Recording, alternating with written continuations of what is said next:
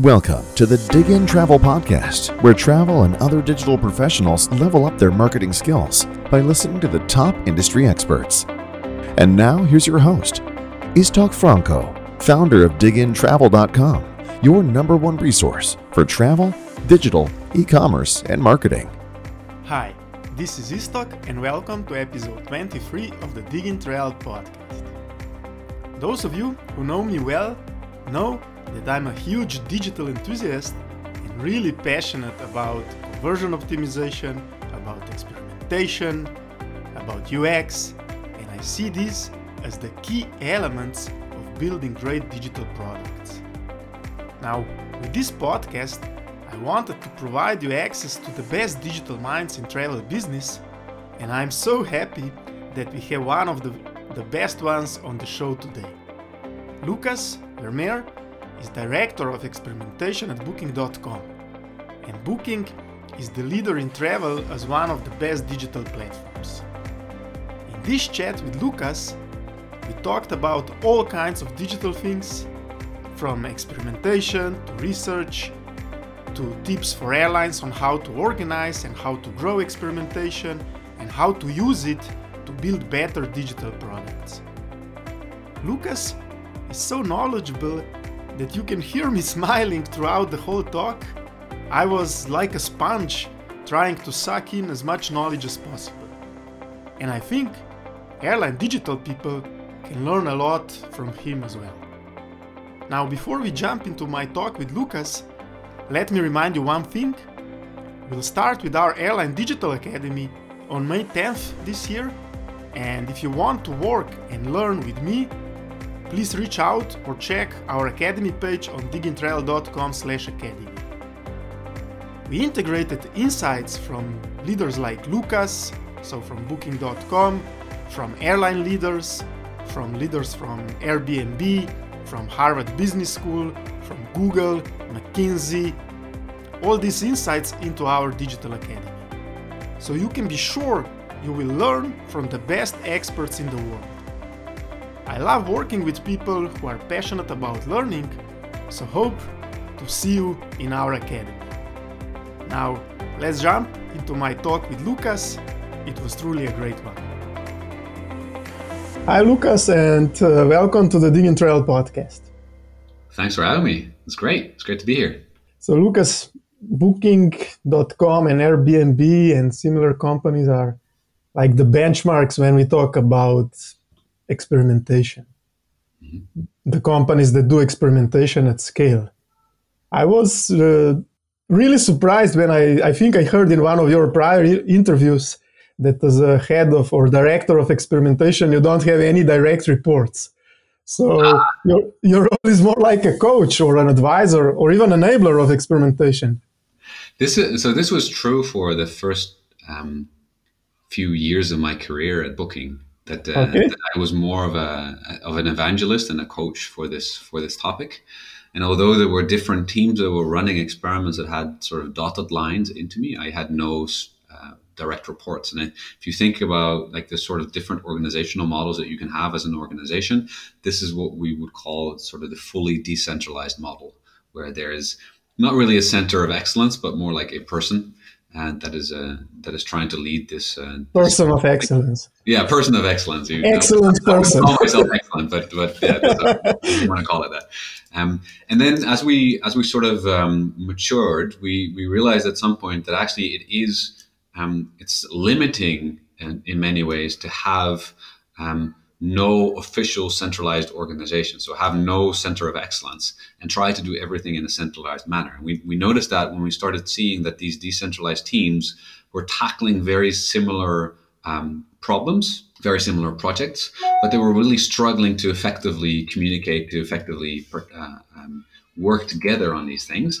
And there was really no um, sort of official guidance or direction given uh, from um, because they because they did not report into me right I could, I could try and guide them and coach them but ultimately they were accountable and responsible to different parts of the organization so about two and a half three years ago and so this is right after the publication that you just referred to, right? So right after we published that thing where we said I have no direct reports, is when we made a switch and we said actually we're going to take some of these people, some of these teams, and centralize them into a center of excellence model, where uh, uh, I currently now lead a track or a, a department that has uh, something people in it. Uh, and those do people those do report into me. So so that uh, that has changed. So what do these people do? They are like uh, still providing guidelines and make sure quality assurance of experiment that experimentation is done the right way uh, with the product teams? Yeah, so this, this is an excellent question because that also uh, often leads to confusion because people ask me what sort of experiments I'm running, and the answer is I don't really run any experiments because that is not our, our core responsibility. We are um, a uh, an internal tooling provider, or you could call us an internal product group that provides a product, an experimentation platform that can be used by other parts of the organization to run experiments. And we do that uh, uh, in, in different ways. So, so one is that we have to provide technical enablement. So we have a lot of people actually working on ensuring that this product is integrated into all of our systems so that it's technically possible to run experiments.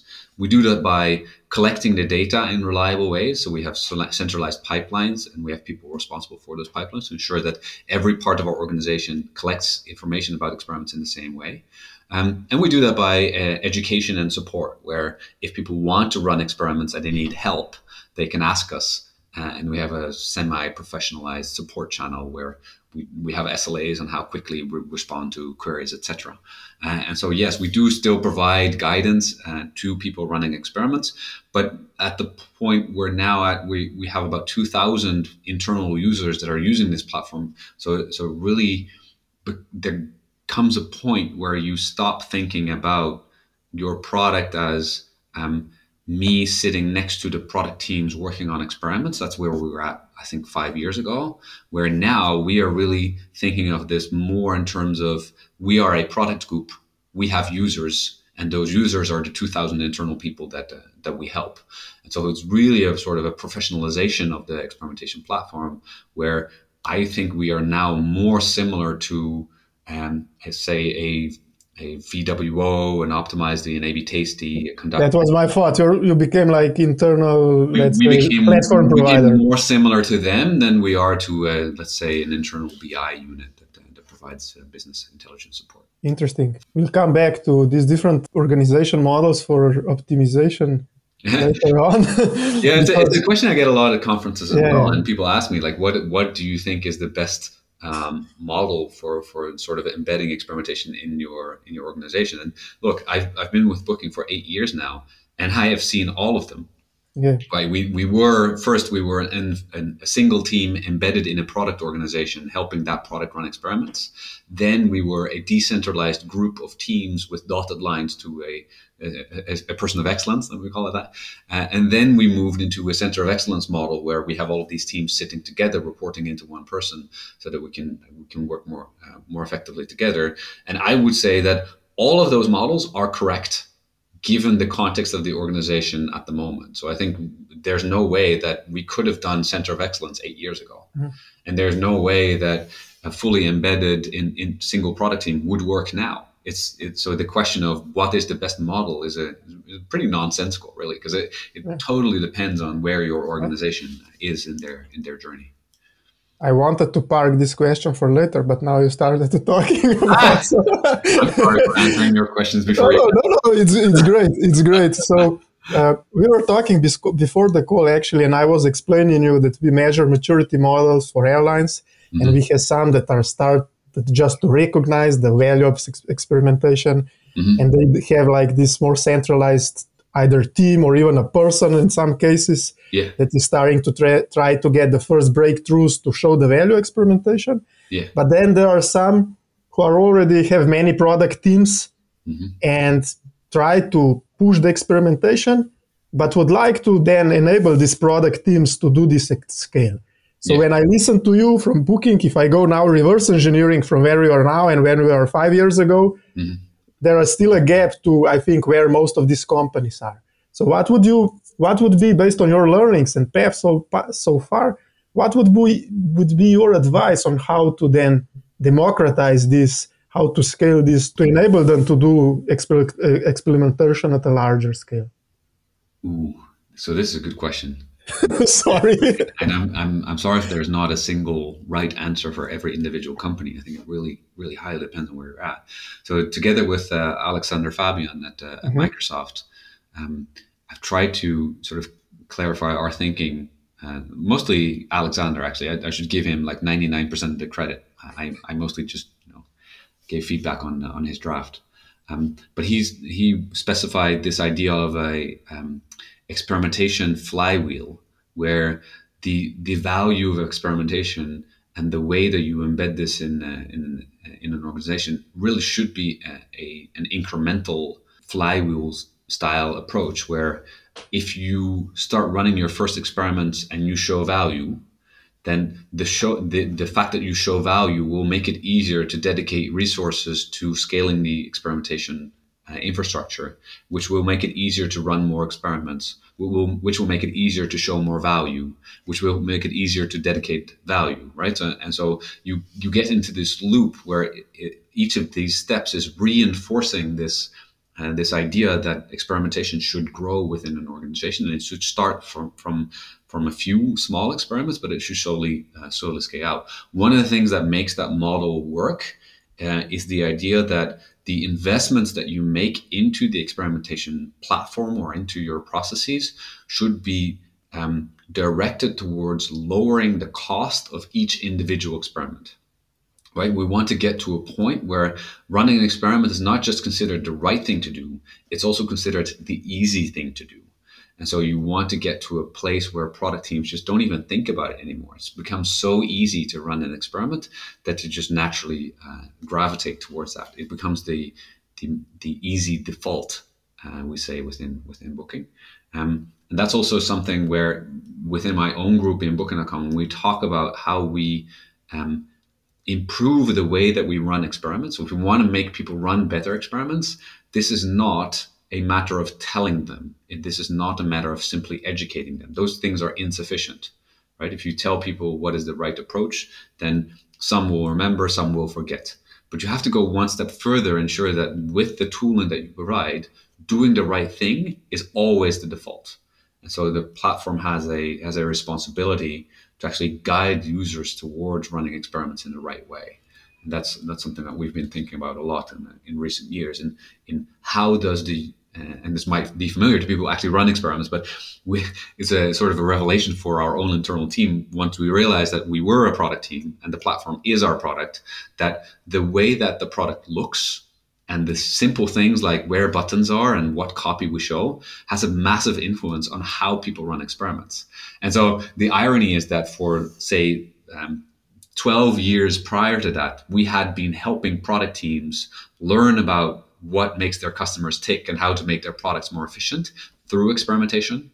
And it took us 12 years to realize that we could apply exactly the same principles to the experimentation platform. And say, like, wait a minute, um, this button, uh, to give you a very classic example, there was a button on the platform that did something that was quite uh, impactful and quite dangerous and required a lot of think thought to decide whether you click this button yes or no right? So we want the user to be very cognizant when they click this button, what's going to happen. And for some reason, the original designers of the experimentation platform had made this button bright green. and I remember one of the first days we brought a designer onto the onto the team because we have uh, we have designers on our platform team. Uh, he looked at this UI and he said, "Why is this button green?" I said, "What do you mean? Why is this button green?" And he said, "Well, do you want people to click on this without thinking?" Because if you make a button green, that's exactly what's going to happen. People like naturally gravitate towards green. Green is good, right? Let me click it. And I said, well, no, no, I want people to be very uh, deliberate about when they click this button. And he said, okay, let's add some friction. And so rather than making it green, we removed color altogether. We made it a little bit less outstanding, so a little bit bright in the UI. And we actually added an additional step, adding friction to this process, where if you click the button, you get one more screen that really forces you to think about what it is that you're doing.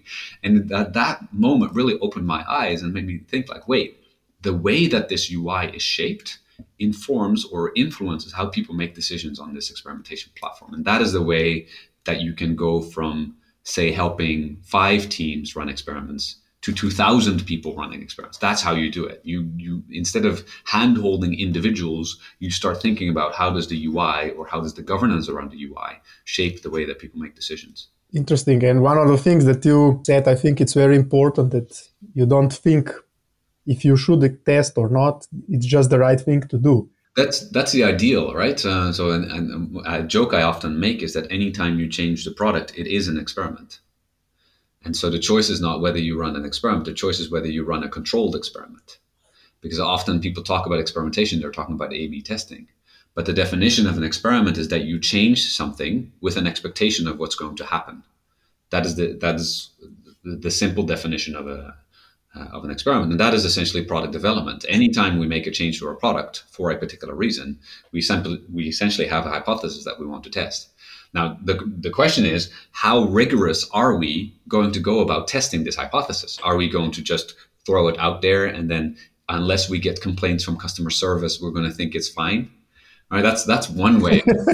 I would argue that a controlled experiment is actually a much more powerful devi- powerful device for testing these uh, feature changes. And, and ideally, you would apply that uh, mechanism, you would apply that experimentation device to any change that you make where you expect to see a change or not.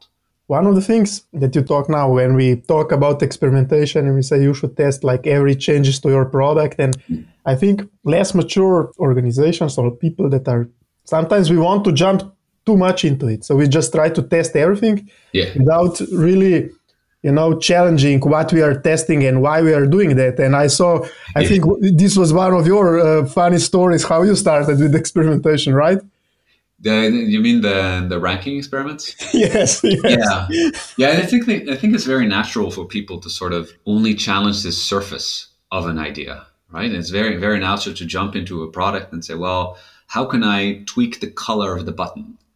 Uh, how can I tweak the location of the logo? And or in my case, in this in this story, how can I change the order of the hotels that we show on this particular page?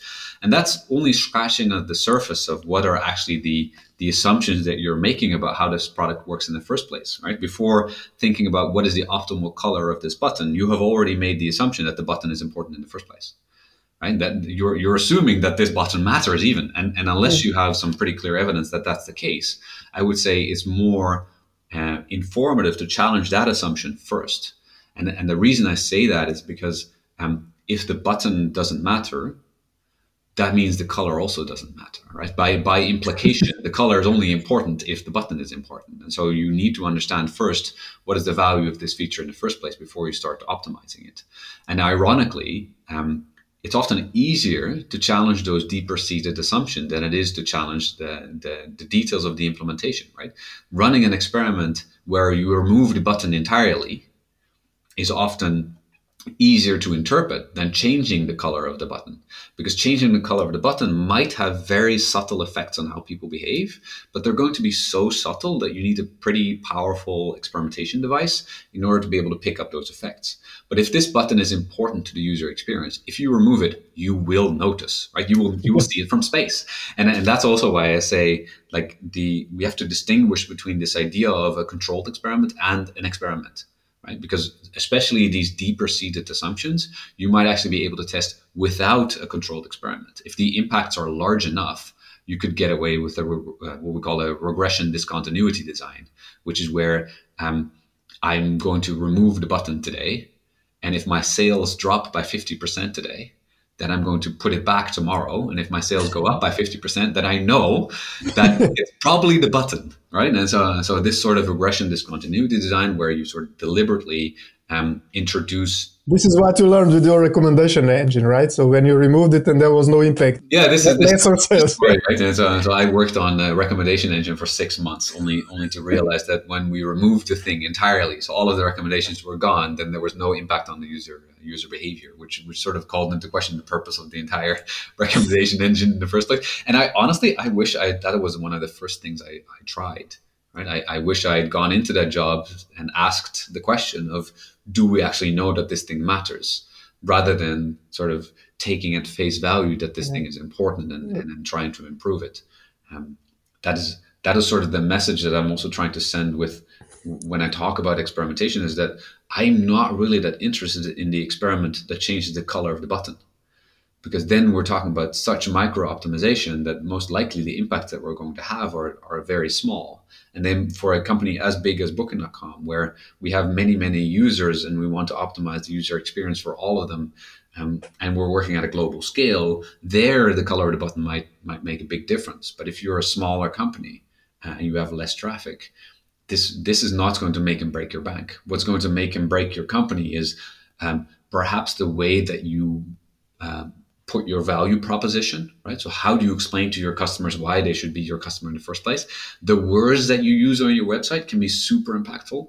Um, but even the value proposition itself, what is the nature of your product? Right? How, how does it work? Is there insurance? Is there not insurance? What is the price? These are sort of the levers that we know from from sort of a business background that these are the levers that are going to make or break the product, and those are the ones that we should test not the surface of them, not the way that they're, they're exposed. One thing that both booking and let's say our airline industry is facing now, of course, is this huge disruption and huge change yeah. because of the COVID and the pandemic. Yeah. Do you think, and this I get a lot, you know, when I talk to people from our industries, I'm asking you, so what kind of changes, what experiments, what stuff are you running? And a lot of them are like, no, we are like waiting, stand still, you know? Yeah. And I'm challenging this. Should we test and challenge the assumptions that we had before more now? Should yeah. we test even more now? Because we, we, a lot of the things, a lot of the benchmarks are gone. How do you guys at Booking look at?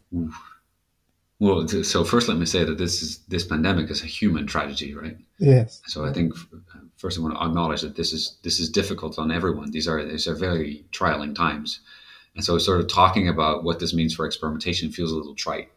No, that's true. This is such, a big, such a big thing, right? To me, it was more about the question about you know the assumptions. You know, yeah. uh, should we challenge all the assumptions more? I, I think so. Yes, I think it, and the, with an upheaval and a, and a catastrophe this big, it's almost inevitable that some consumer behavior or, uh, or some dynamics have shifted forever I, I don't I, I, don't know what those things are, but I'm pretty sure that something has changed and something of this magnitude will have an impact. And so it's even more important that we figure out like are we doing the things that we're doing are they still relevant to our customers they, they may have been relevant two years ago are they still relevant to them now or have has something changed about the way that our customers uh, interact with our with our product i think the other the other aspect that you touched upon briefly is this idea of we're standing still and i, I want to challenge that a little bit I, do these companies mean that they're making no more changes whatsoever are they honestly not adapting their their product that seems like a, a no, I think untenable position, right? The world is changing very quickly. We, we, we should be adapting our, our product. And if we're yeah. adapting our product in such a uncertain environment as we have at the moment, then it's all the more important that we actually test what the impact of those changes are. Like I said before, any change that we make to the product is essentially an experiment. The only choice is whether we measure what the impact is. Now, I know what people are going to say. They're going to say, "Well, the world is so um, so much changing at the moment that if we run an experiment and we find that people uh, enjoy this feature, that tells us very little about whether they will enjoy it one year from now. Right, and this is the, the yeah. question of generalizability. The things that we learn now are they going to be relevant one year from now? And that is a genuine concern. I, I understand that this is a mm-hmm. concern, mm-hmm. and that an experiment might not be able to tell you very much about the future, but it will tell you something about the now and because we're so much in an uncertain environment, it's all the more important that we pay attention to the impact that our changes are having on our users now, because we really do not know how people will behave under a certain under current conditions. Yeah, no, I think your uh, your comment was uh, spot on, and I think yeah, it's not the case, especially in the airline industry. Most of the industry, I see a good trend. They're mm they're moving towards to make the digital product better to this touchless contactless journey yeah. and it's a lot of effort to make it as frictionless as possible yeah what i meant more towards experimentation is that especially in times in times like this when we need to make good solution fast you know mm. experimentation is often the the odd man out you know yeah. we don't have time we need to do it quick oh, we know no. we know this is something that uh, people will want you know so yeah. Uh, this I think is the challenge. You know, uh, I think I know your answer. yeah, no, I, and and so to some extent I I agree. Right, run an experiment does slow things down, and and, and so um, I don't I want to be really clear. Like I, am not disagreeing that experimentation has uh, a delaying effect on the speed at which we roll out features, but I want to be very clear. Rolling out features is not the goal. Solving customer problems is the goal and we don't know which of the features that we are rolling out are actually solving customer problems unless we test them. And so this this idea of I can be faster if I if I don't run experiments to me is a little bit uh, the same as saying well I can run faster if I close my eyes. That that's true, right? And maybe it's true. If you close your eyes, you can go faster. That's because you don't see the wall, right? And you're still going to run into it. It's still going to hurt, uh, but you just won't notice uh, as much if you're not if you're not testing. So I, I think it's super important that, especially when you're moving fast, especially when you're taking increased risk, right? When you're not certain that something's some, going to work because the environment is different, because you're trying to act quickly, especially in those circumstances, you should double check to ensure that you're having the impact that you want. Um, because the objective, and, and this is something that I talk about a lot as well, is that an experiment doesn't just allow you to measure the uplift perhaps more importantly, it allows you to measure when things go wrong. And, and that is perhaps an even bigger advantage of running experiments is that if something breaks, you will know very quickly and you'll be able to intervene very quickly if you do this as part of a controlled experiment. In our digital academy, we talk about the similar concept of the risking ideas. So yeah. the, risk uh, ideas and why should we do it? It's a, it's, it's a, funny story actually. It took me so so i joined booking eight years ago but booking actually started running experiments 16 years ago. And for the first few years that i worked there the mentality within booking was very much one of optimizing user experience. So it was very much around what things can we do to make this funnel even slicker to make it even easier to find great places to stay. And so it was super optimization focused. Then at some point, I, I, I got into a conversation with one of the founders of Booking.com, and he talked to me about the very first experiment that they ran.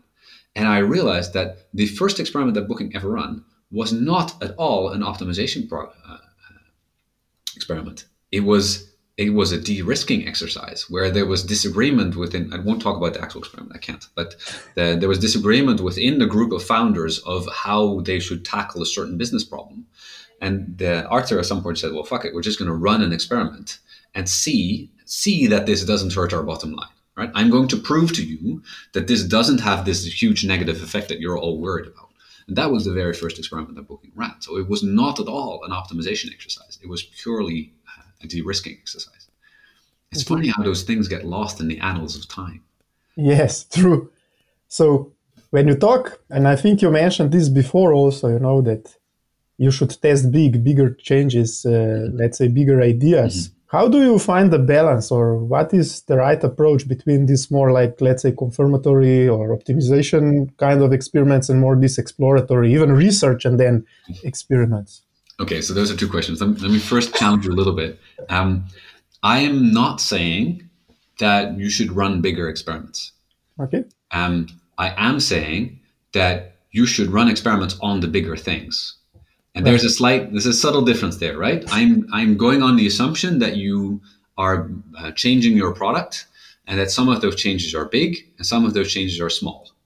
And I'm further going to assume that those big changes have important consequences for your business and how you think about your customers. Now, I say you should run those things through an experiment first because that will have the biggest impact on your long term strategic direction it will teach you more about your customers than all of those little things that you're also going to do. Now, obviously, I would also run experiments on the little things, but the reason I say run experiments on the big things is not to say run bigger experiments, but run experiments on the big things. Right. The, second part of your question is more around how do you decide um, how you spend your time between doing big things and doing small things. And I think that really uh, depends on the and, and sort of the maturity of a product space that you're in. So for a company like Booking.com, we have been in the space of uh, selling accommodations on the internet since 1996. Right? There are some aspects of our business that we are super mature in. And in those aspects of our business, we are tweaking the machine. We are making small iterative changes to see whether we can sort of make it just a little bit easier. But we're really looking at micro optimizations here. And the only reason we can really do this is one, we've already spent 20 years optimizing the crap out of this thing. So it's already very good. And two, we have so much traffic coming in that we can actually see the differences in user behavior even when we make small changes.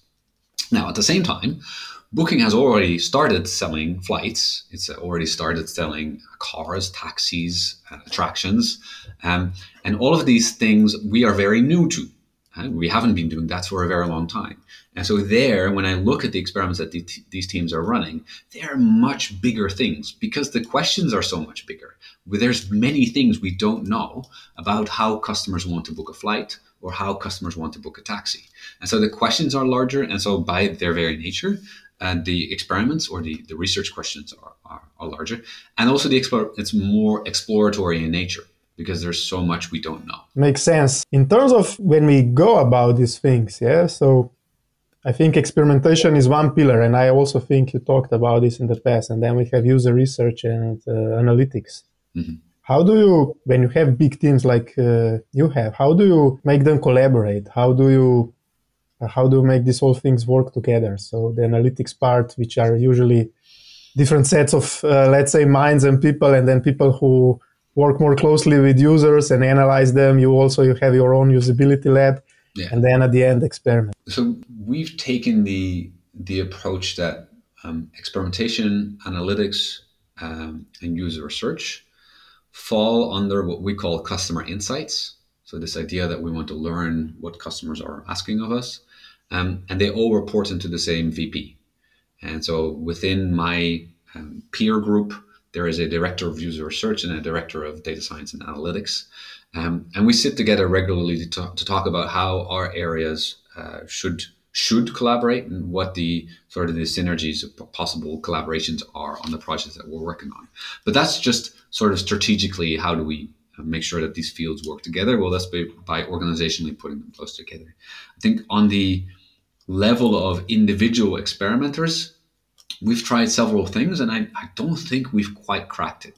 It's actually quite difficult to think about how do you structure these different kinds of knowledge and how do you tie them together. I think it's an open an open question that is, is yet to be solved of how do we take the insights from a, a user research study and cleanly attach them to um, observations from a analytical piece of work? And how do we tie those to an experiment or a series of experiments? And that's a that's a nut we have uh, we have yet to crack. I, I, firmly believe that there's something there that we could uh, perhaps find ways to make these fields work more closely together and i also believe that the the answer to that is going to be found in making sure that we have uh, tool or product thinking for each of these areas, and then we then integrate these tools. And I know outside of booking, I know there's a few companies that are actually so they're pursuing this idea that the experiment is one piece of evidence and that you want to have some way of, t- of tying different pieces of evidence together. So you want to be able to say, uh, this user research feedback was gathered while that experiment was running. And so the feedback is about that experiment.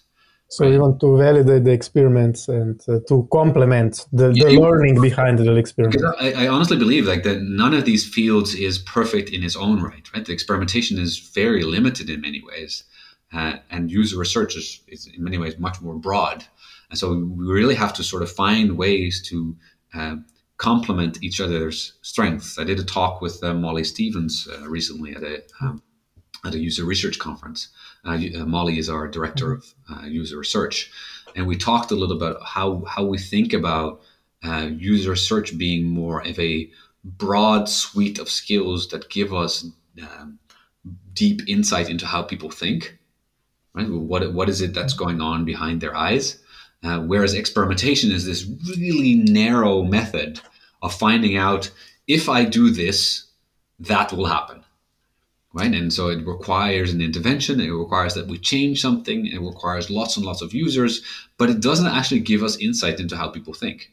So, so the, these two things should complement each other. Before we run an experiment, we have to understand um, how do we think this experiment is going to work in the first place? We have to talk to users and ask them, like, what, what do you expect the product to do?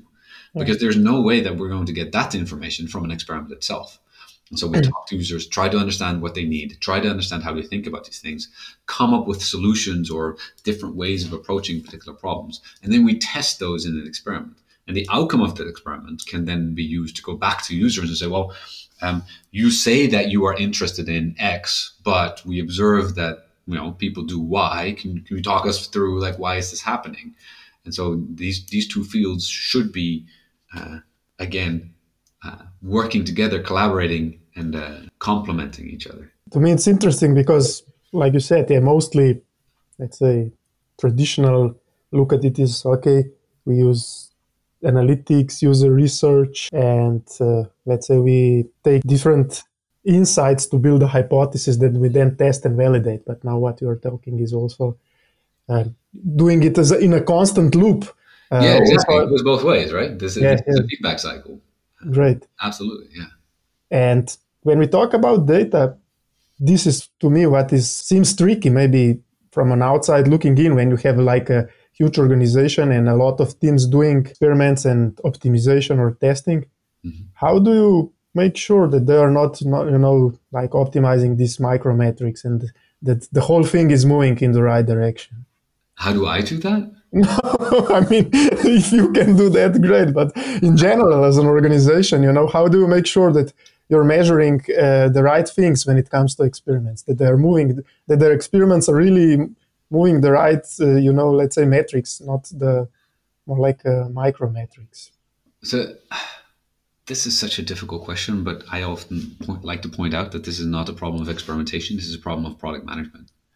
Like every organization, whether you experiment or not, has this problem. Exactly. How do you, how do you know what are the right things to work on? That this is the not the this is not my area of expertise because you know I, I, I deal in experiments. Um, but but I think the question of are we actually working on the right topics is a business question rather than experimentation question. Experimentation can only give you feedback on the assumption that you've made along the way. So if you say, well, we're going to work on this particular product because we know customers will click on it and love it, then experimentation can tell you, well, actually, no one clicked on it.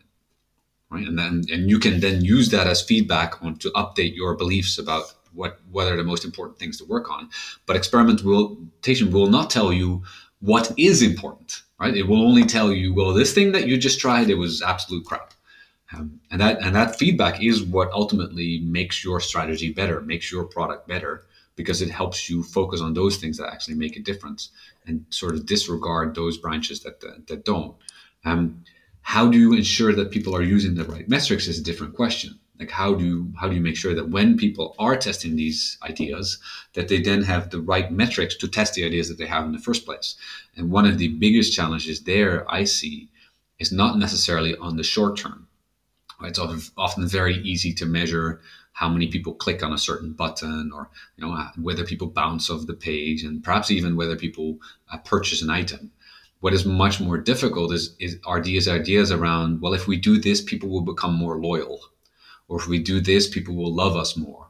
And and those are things that uh, we ultimately want to achieve. Like these are the things that we want long term, but that are uh, essentially impossible to measure in many cases. Right? The love is not something that we can we can measure.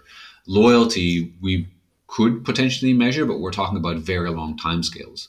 And so often one of the downsides of this sort of uh, experimentation is that you cannot really measure the ultimate outcomes that you're interested in.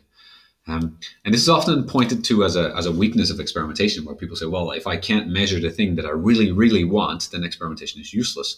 But that's not true, because um, experimentation will tell you what are the short term effects, and you can reason about how those short term effects will ultimately give you long term effects. Let me give you an example. If I believe that um, making a change to a product will lead to longer term loyalty. And I run this change as an experiment, and I find that it is increasing the number of people who bounce from our page. It is decreasing the number of people who make a purchase in the first place, and it's increasing the number of people who call our customer service with a complaint. Yeah? Yeah. All of those three things are short term metrics, and they are not what I'm ultimately aiming for because I'm aiming for long term loyalty. But I would be very, very hard pressed to believe that there is a long term loyalty effect if I can, in the short term, see that people are running away from a product, not purchasing it, and complaining about what they do purchase, right? You would have to have some pretty strong beliefs about sort of the differences between short term and long term effects to believe that this long term outcome still stands. And so, even if we cannot measure the long term effects that we're really interested in, we can still be interested in those short term uh, effects.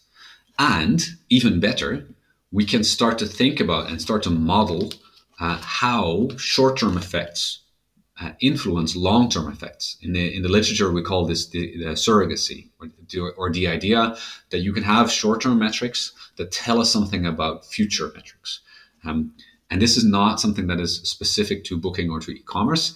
Uh, my wife does medical research. Uh, in the medical field, this is super common right? When a doctor tries a, or when a medical trial tries a new form of medication, what they are really interested in ultimately is that all of these patients have long and happy lives. But no medical trial ever measures whether people have long and happy lives. What they look at is whether the immediate condition that the patient is being treated for is resolved. And that is a short term proxy. It is a surrogate for the long term effect that we are seeking. So it's not something that is limited to um, uh, e-commerce or, or even or even uh, the online space. Like you said, sometimes let's say example from our airline industry, mm. it's when it comes to what we call let's say ancillary revenue. No? So mm. it is a lot of sometimes a lot of pressure to sell additional products, yeah. but the challenge is always there. Okay, how will you make sure even if you increase the short-term revenue, how are you not making your experience worse? And we yeah. saw you know our industry is a great example of that because we saw i think different extremes of that you know yeah. and uh, for example uh, we talk on our site a lot about for example if you look the ryanair ux even from the digital experience how it evolved from you know tons of friction to almost frictionless or one of the best websites in terms of uh, airline booking experience i think you can see this loop of trying to measure these short-term effects, but also see the long-term effects. So yeah, it reminds me very much of uh, an entirely different uh, field, but Google has a has a great paper. I don't remember the name. I think it's the long-term effects of experimentation online, something like this. It's a, it's a few years old, and they talk about a method called the cookie cookie day method, which which they use to look at um, if Google shows you more ads then you will click on more ads. So they make more short-term revenue. This is very similar to the airline case where yeah. you're you're adding more stuff to the to the bill, right? Um, but on the longer term, they're worried that if they show you too many ads, then at some point you'll stop using Google and you'll go somewhere else. And this is a this is a very similar concern, right? We might be able to get more revenue in the short term, but what are the consequences for the long term? Uh, and this this is a a problem that each industry, I think, will have to have to figure out how to strike that balance. I don't think there's a, a yeah one answer. When we are to industry, maybe to end, mm. um, you work on let's say in booking on mostly travel industry. Mm. Do you think there are any specific when it comes to our field? Do you mean uh, a specific product or specific experimentation, or? Uh, in terms of uh, not necessarily experimentation, but more in terms of how people perceive the, the online shopping experience and things like that. I uh, I have to say I love the travel space. It's it's just such a nice product space to work in, um, because I love to travel. I think a lot of people love to travel. Everyone wants to travel, um, and so making that easier for everyone is has always for me been a, like a nice mission uh, to work against, even in pandemic times. Um, I think this is somewhat different from some other players in the e-commerce space where you're selling products that I don't believe have as much positive impact on people's lives, right? I honestly believe that travel makes people better people. Um, so, so it's nice to sort of work in that space. And so I have less concerns about helping people travel more, but in and of itself, I think is a good thing. That would be different if we were, I don't know, a gambling company. I would have more ethical reservations about helping people gamble more. Uh, but in the travel space, I have this uh, have this a lot less. Um, I don't really have specific ideas around how our how travel is different from an experimentation point of view? My opinion, maybe, or what I see, it's it's more like what I think it's maybe unique about travel. And it's not about uh, experimentation. It's more like about the whole combination is that it's this mix of emotional plus rational decisions because tra- travel is usually the purchases are more expensive, but still Yes. I think how do you you know understand this stick? at the end there are emotional decisions so yeah, this, this combination to me it's really tricky and it's uh, very interesting to me. I, I love that comment because because one of the things I bump into sometimes is people say well um, uh, booking a flight or booking a car should be um, as relaxing as possible right it should be as frictionless and as easy as possible yeah. and, and I I, I agree to some point. Like there shouldn't be artificial friction in this in this process, but I think some of the friction and some of the stress is needed. Right, some of this friction and some of this stress is just part and parcel of how emotionally important this decision is to our lives. And if we remove that stress, we remove uh, remove that friction, we're essentially telling people, "Oh no, this is not important to your life." Which is not true, right? These are important life decisions. It's like um, if you are a wedding planner and you say to people, I'm going to make your wedding stress free. Amazon like, one click purchase. but this is like one of the most important decisions that you make in your life. Some stress is to be expected. And in fact, some of that stress is good stress, right? This you should be thinking long and hard about this decision in your life. Now I'm not saying that booking a flight or booking an accommodation is like comparable to deciding who to marry. But but in some sense, like deciding which flight to take and which uh, hotel to book is a stressful experience and must be a stressful experience because it's an important decision for people to take. And so we want them to pay attention and we want them to sort of think about is this the right thing uh, for me? Yeah. No, I agree. I agree because as I see, I know in our industry, we have this pressure of becoming the, the, the, the, the worst buzzword, the Amazons of travel. And then we go further to this one click, one shop experience. And like you said, with your wedding, although I don't know, my wife would like to have this like one click yes and then it's done. Yeah, yeah, yeah. don't need to so, think about who you're marrying. I mean, it's, yeah. it's this idea of, uh, of in the u- user experience field, they call this purposeful friction, right? Where some friction is actually good, some friction has purpose. And it's important that we think about which friction in the process is useful and which friction in the process can we remove. And it's it's we should not be um, dogmatic about removing friction and always removing. The, the example I gave earlier of our experimentation platform is a good example, right? This button that mm-hmm. was green, if we want people to really think about this decision, then it should not be a giant green button that is right in their face because they're going to click on it without thinking. And so we should purposefully add friction to this process in order to get better outcomes for everyone. Uh, and, and in this case, for travelers, in some cases, we must add friction. Even if that's perceived as a negative, we must add friction to make for better outcomes for for everyone. Yeah. Thanks, Lukas. Thank this you. Was, was this fun. was great. I could uh, chat for another hour, but yeah, I, I think I can go on. Like, yes, yes. So thank you very much. Thank you. And uh, looking forward to follow your work in the future and all the best with. Oh, there's more to come. This podcast is supported by Pros. Are you looking to optimize revenues across revenue management, retail, and distribution? With more than 30 years of experience and a legacy in the airline industry, Pros provides AI powered solutions that optimize selling in the digital economy.